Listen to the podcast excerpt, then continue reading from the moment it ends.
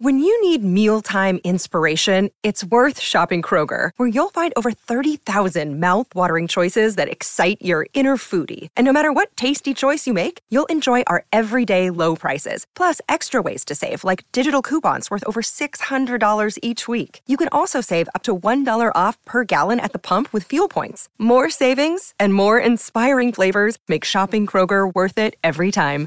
Kroger, fresh for everyone. Fuel restrictions apply.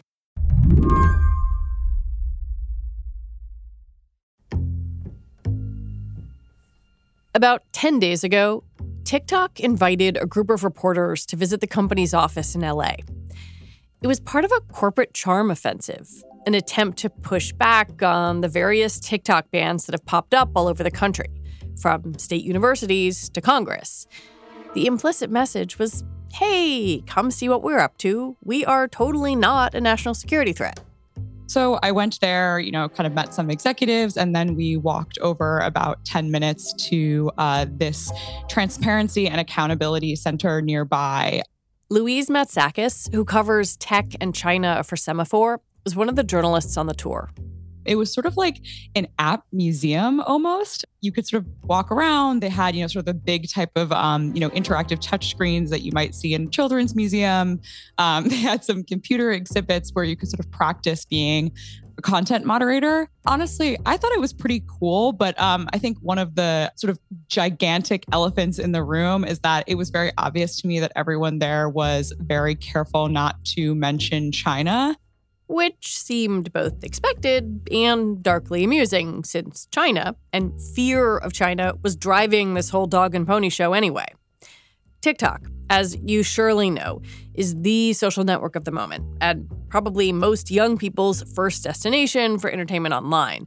But TikTok's parent company, ByteDance, is Chinese and TikTok is sort of their breakout, you know, international success. They're definitely not the only Chinese company that has moved abroad like this, but they're certainly one of, you know, only a very small handful that have gotten incredibly successful abroad, particularly in the US. And, you know, sort of since it became popular, you know, I think in like 2019 or early 2020 when lawmakers started catching on, this has been sort of an ongoing problem for them.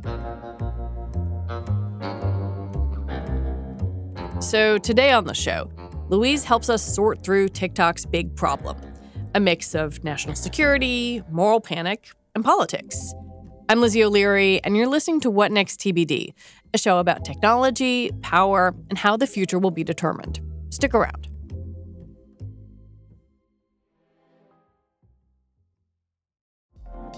Apple Card is the perfect cashback rewards credit card. You earn up to 3% daily cash on every purchase every day. That's 3% on your favorite products at Apple, 2% on all other Apple Card with Apple Pay purchases, and 1% on anything you buy with your titanium Apple Card or virtual card number. Visit apple.co slash card calculator to see how much you can earn. Apple Card issued by Goldman Sachs Bank, USA, Salt Lake City branch. Subject to credit approval. Terms apply. This is Dahlia Lithwick, host of Slate's legal podcast, Amicus. If you're listening to this show, you might be interested in Amicus's live show that we're hosting in Washington, D.C. on Tuesday, May the 14th. My colleague, Mark Joseph Stern, and I will be talking to some amazing guests, including Sherrilyn Ifill and a sitting state Supreme Court justice all about how originalism, a relatively recently invented way of interpreting the Constitution, has taken over the Supreme Court and radically reshaped the law. It's been doctrinal rocket fuel for the conservative legal movement and facilitated the rolling back of abortion rights, the expansion of gun rights, and the obliteration of the separation of church and state. And as another wildly consequential Supreme Court term careers to its end, the court's originalists are on a tear. But there's something you can do about it, and we hope you'll join us in DC on May 14th to explore the possible pathways out of the current situation. Go to slate.com slash amicus live for tickets. TikTok bans aren't entirely new. Former President Trump tried one in 2020, only to have it blocked in federal court. But lately, they've picked up speed. In December, President Biden signed a ban on TikTok on government devices. And just this week, Texas Governor Greg Abbott announced a TikTok ban not just on state issued devices, but also on personal ones used for state business. More than 30 states now have some kind of TikTok ban. That could mean you can't use the app on a state issued device or network or on a state university system's Wi Fi. On the one hand, it sounds like a lot. But on the other, the bans can be pretty easy to get around, and it's not like they apply to most people's everyday devices, which leads Louise to say that a lot of this is just posturing. I think that sometimes politics is as dumb as it looks, and that this is really just uh, an effort to look tough on China at a moment when tensions between the US and Beijing are, you know, the worst that they've been in a really long time. I mean, we all saw sort of like, you know, the hoopla over the Chinese spy balloon. Um, I actually saw some lawmakers compare that to TikTok. They said, you know, Americans have a spy balloon on their phones every day. Um, so I think what you're seeing, particularly in the last few months, is that this has become not only sort of a Republican issue or something that only Trump was talking about, but there's really sort of a growing bipartisan consensus about the concerns about China's growing power, and particularly when it comes to technology. I think the worst impact that you could potentially have is like a college student has to connect to TikTok on their, you know, cell phone plan that their parents are paying for instead of the school Wi-Fi. TikTok just happened at my school. They literally won't be able to access TikTok at all at my public university. I worked on my university's TikTok page. Like, I spent years making that and people loved it, and now it just works. That's sort of like the extent of it. Or, you know, your local uh, you know, state government maybe had a TikTok account where they shared, you know, policy initiatives or something, and they, they are not able to run that TikTok account anymore. So it's pretty minimal, but it's a way for state lawmakers to say, hey, we are being tough on China. We are worried about this app. We're cracking down on it. We're doing something but we're going to protect ourselves from a legal lawsuit or from potentially, you know, significantly disrupting the lives of voters to the point where there might be backlash. I want to look at this from a couple of different angles. And I guess first I want to take the language and I'll use Greg Abbott as the test case here uh, of some of the lawmakers um, and politicians talking about these bans he says TikTok harvests vast amount of data from its users' devices, including when, where, and how they conduct internet activity, and offers this trove of potentially sensitive information to the Chinese government. You have been covering China and technology for a long time. C- can you like evaluate that statement for me? Is it accurate? So I think we should divide it into two parts. The first part is the type of data that TikTok collects. The second part is whether that data is shared with the Chinese government.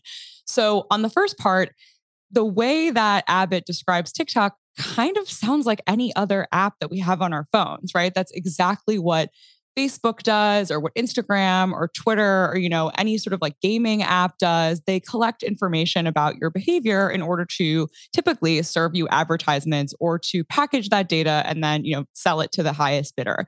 This is an ongoing problem that lots of privacy advocates have been begging the federal government to address for years, but we haven't been able to pass a national privacy law. So there's no regulations, you know, no no modern regulations about how this activity occurs.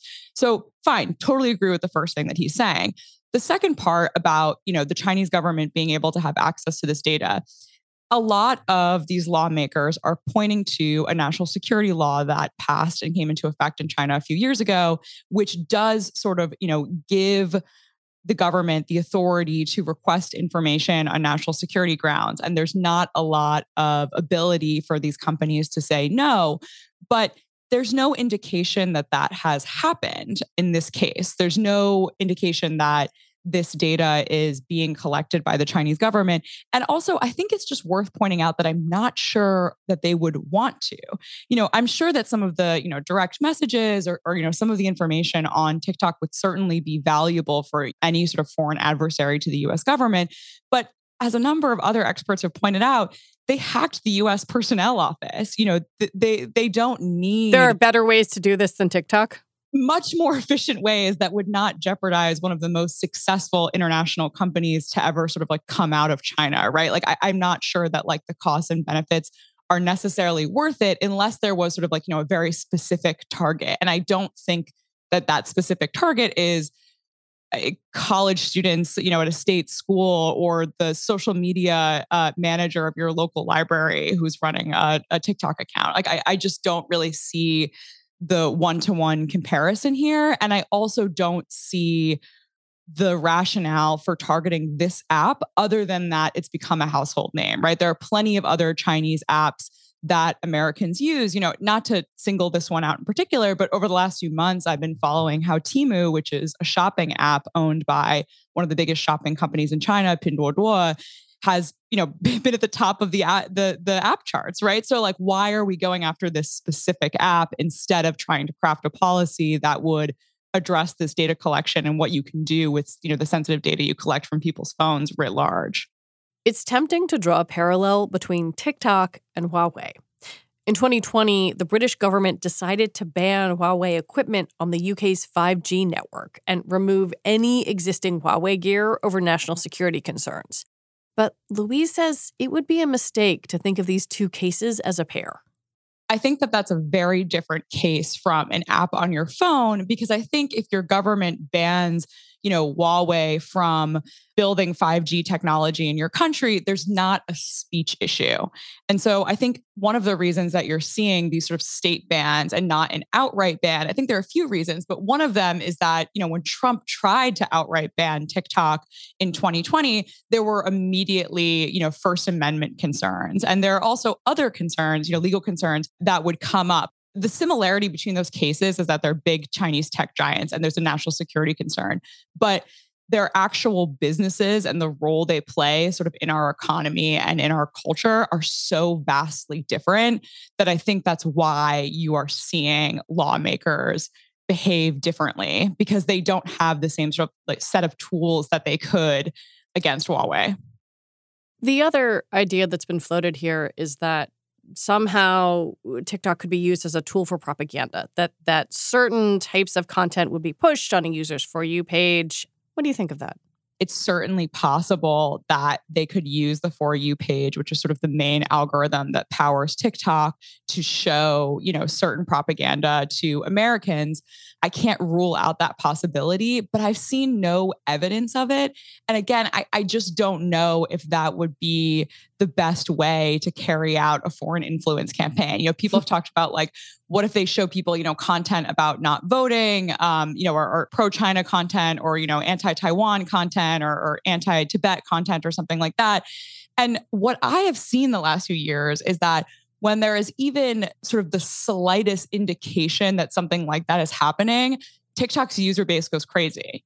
So I, am just not sure that that would work. It, it's possible, and it's something that I can't discount. And what TikTok would say is that you know they are proposing that an American company, Oracle, would be able to sort of audit their algorithms and would be responsible for sending any code updates to the Google Play Store or the Apple App Store. So that's supposed to be a safeguard. But I think these algorithms are really complicated and even such an extreme safeguard might not, you know, fully protect us from that. But again, if that is the concern, why are we only considering a single app because if we do ban tiktok or you know we decide that the propaganda concerns are too significant or that even a 1% chance is too much what happens when the next app comes along or what happens when they continue using american social media platforms to launch propaganda campaigns. You know, one of the platforms that we've seen this happen on over and over again is Twitter. And by all accounts from, you know, the public reporting, the people who watched those campaigns and who reported them to the public don't work at Twitter anymore. So what's stopping the Chinese government from saying, "Okay, you, you know, took TikTok away from us, we're just going to switch over to Twitter," right? I I just don't think that it solves the problems. I'm certainly sympathetic to the concerns, but I guess the remedy is where I start to, you know, sort of ask questions. When we come back, TikTok's convoluted plan to stay in the US. One of the reasons that I wanted to talk to Louise is that she's been covering the debate over TikTok for years. Since 2019, TikTok has been negotiating with the Committee on Foreign Investment in the United States, a government office also known as CFIUS, about how it can operate in the US. So, over the course of many months and at this point, years, they have sort of negotiated this really complicated and frankly very intense deal in which TikTok is going to create, they already have created. You know, when I was there, I could actually see the uh, separate Wi Fi network for this subsidiary called USDS that TikTok runs. Um, and it's supposed to be the only entity that can access US user data. So everyone who works at USDS is going to be a green card holder or a US citizen. Everyone who's hired is going to have oversight. The subsidiary is supposed to be, you know, managed by a number of sort of oversight committees and there's going to be a bunch of checks to ensure that anything that comes in or out of this subsidiary is managed. And a lot of that sort of oversight activity is supposed to be done by Oracle, which is this US company. Oracle is headquartered in Austin, Texas, and the whole plan became known inside TikTok as Project Texas. That process became public in 2020 when Trump tried to outright ban TikTok, which, as we all know, you know, didn't work. So that's sort of where we're at. Is that this CFIUS deal has been arranged? You know, all the specifics are sort of in place, but it seems like maybe negotiations are stuck. This is not, to be frank, a great time for the Biden administration to be seen as cutting a deal with a Chinese company. And that was even before the whole spy balloon drama.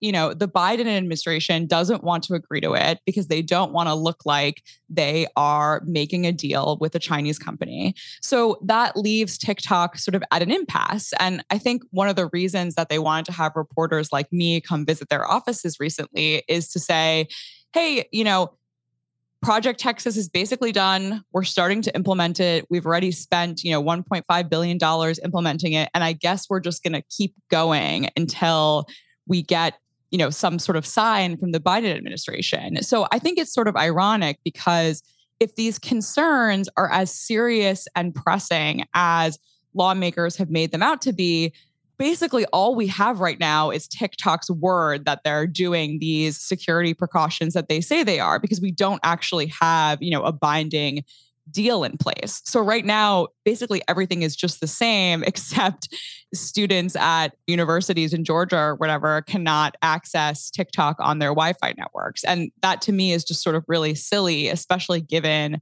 how long this issue has been discussed in the news and has sort of been in the headlines. I wonder how all of this gets resolved or doesn't going forward because the, the TikTok CEO is going to testify to Congress next month. W- what do you think we might hear?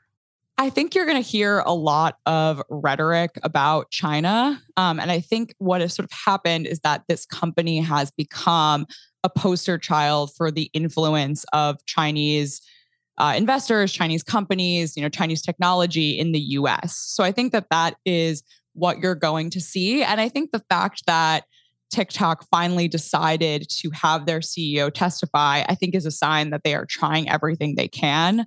You know, they're having journalists to their office, they're talking about Project Texas publicly, they are, you know, having their executives talk to journalists.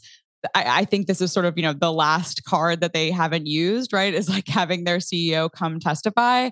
For people who care about internet freedom, and especially the unfettered flow of information across borders, this all feels worrisome.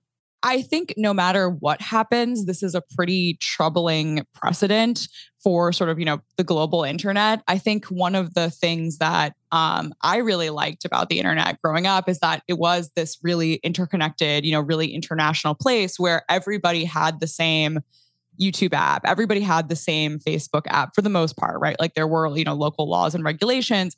But I think this could be the start of sort of a more fractured internet where, you know, my data is protected through TikTok USDS, but you know someone in sweden's data flows through maybe a different subsidiary or a different set of protocols and perhaps we're still able to talk to each other but maybe eventually we won't be able to and what i've noticed also is that other Chinese tech companies, I don't, you know, I can't say because of what they've seen happen to TikTok, but I've watched them launch more regional apps.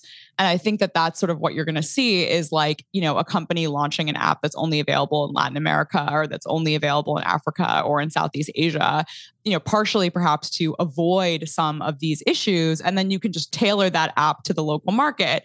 But you know, I think what's sad about that, you know, you can call me a globalist, I guess, but what's sad about that is uh, you lose sort of that international inter- interconnectedness. And I think that that will be a really different internet if that's sort of how things continue. Yeah, it seems like there's like a, a hard and soft version of that. Maybe the soft version is the the app tailored to a region, and the hard version of that is banning things outright. I think that's a good way to put it. Yeah. And maybe like I feel like I need to point this out here, like places that are banning apps, that is what authoritarian regimes do and have done. Yeah, definitely. I think one of the arguments that you saw initially when we were talking about banning TikTok is well, the Chinese government bans Facebook and Twitter, so why can't we ban TikTok? Um, and while I understand, you know, the the sort of like on the face logic of that, the reason that China originally started banning those apps is for censorship reasons. You know, the sort of byproduct and the effect was that they were able to sort of grow a regional tech ecosystem that has become really powerful and made a lot of money.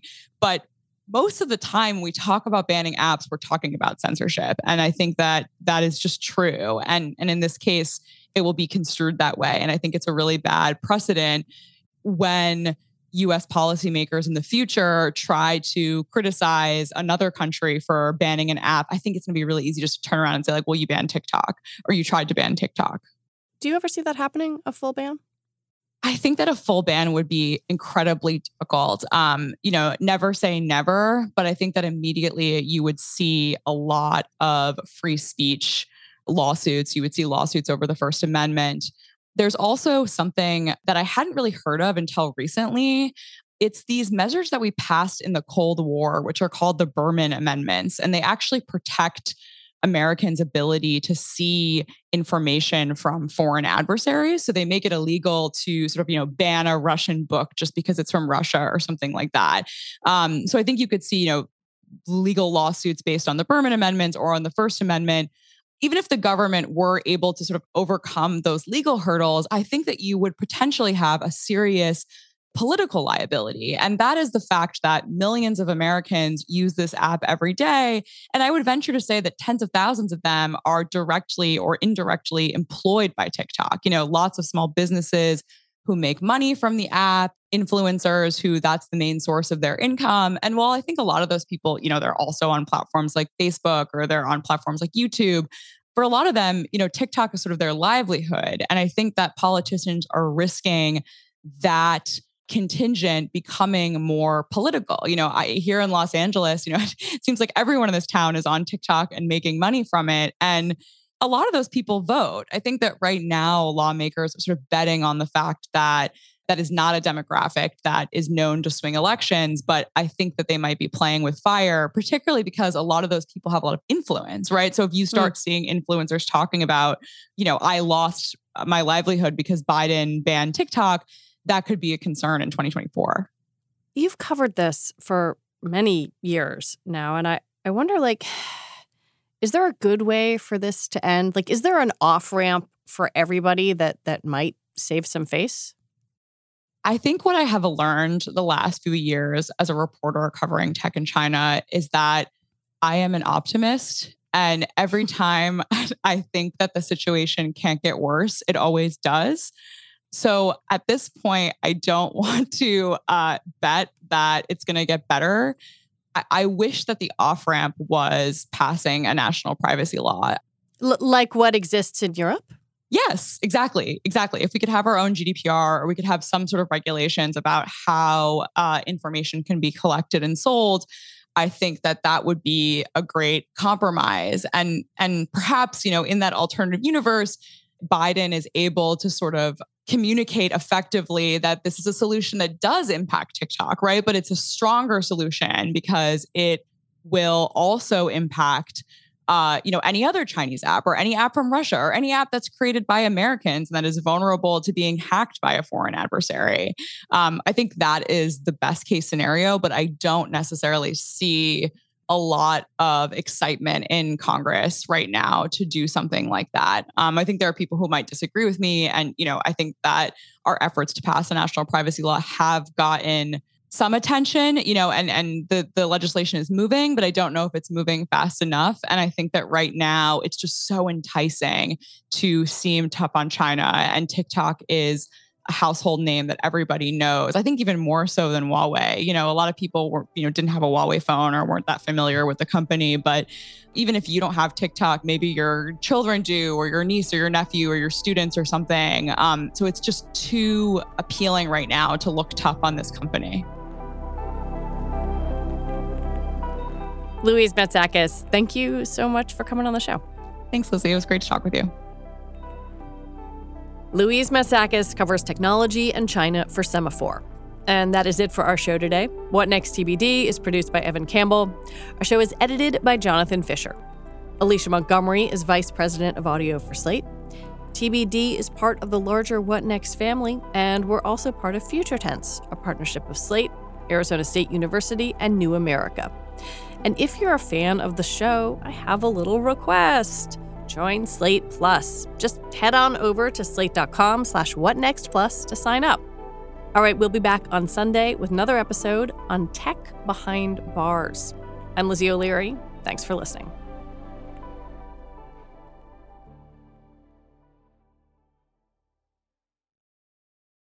Save big money on everything for your next project at Menards. Spring is here, making it the perfect time for outdoor projects. Suncast storage sheds are an excellent solution for protecting outdoor lawn and gardening tools. They're easy to assemble, and the all weather construction provides water resistance and UV protection. Save big on Suncast storage sheds. View our selection of Suncast products today in store and on Menards.com. Save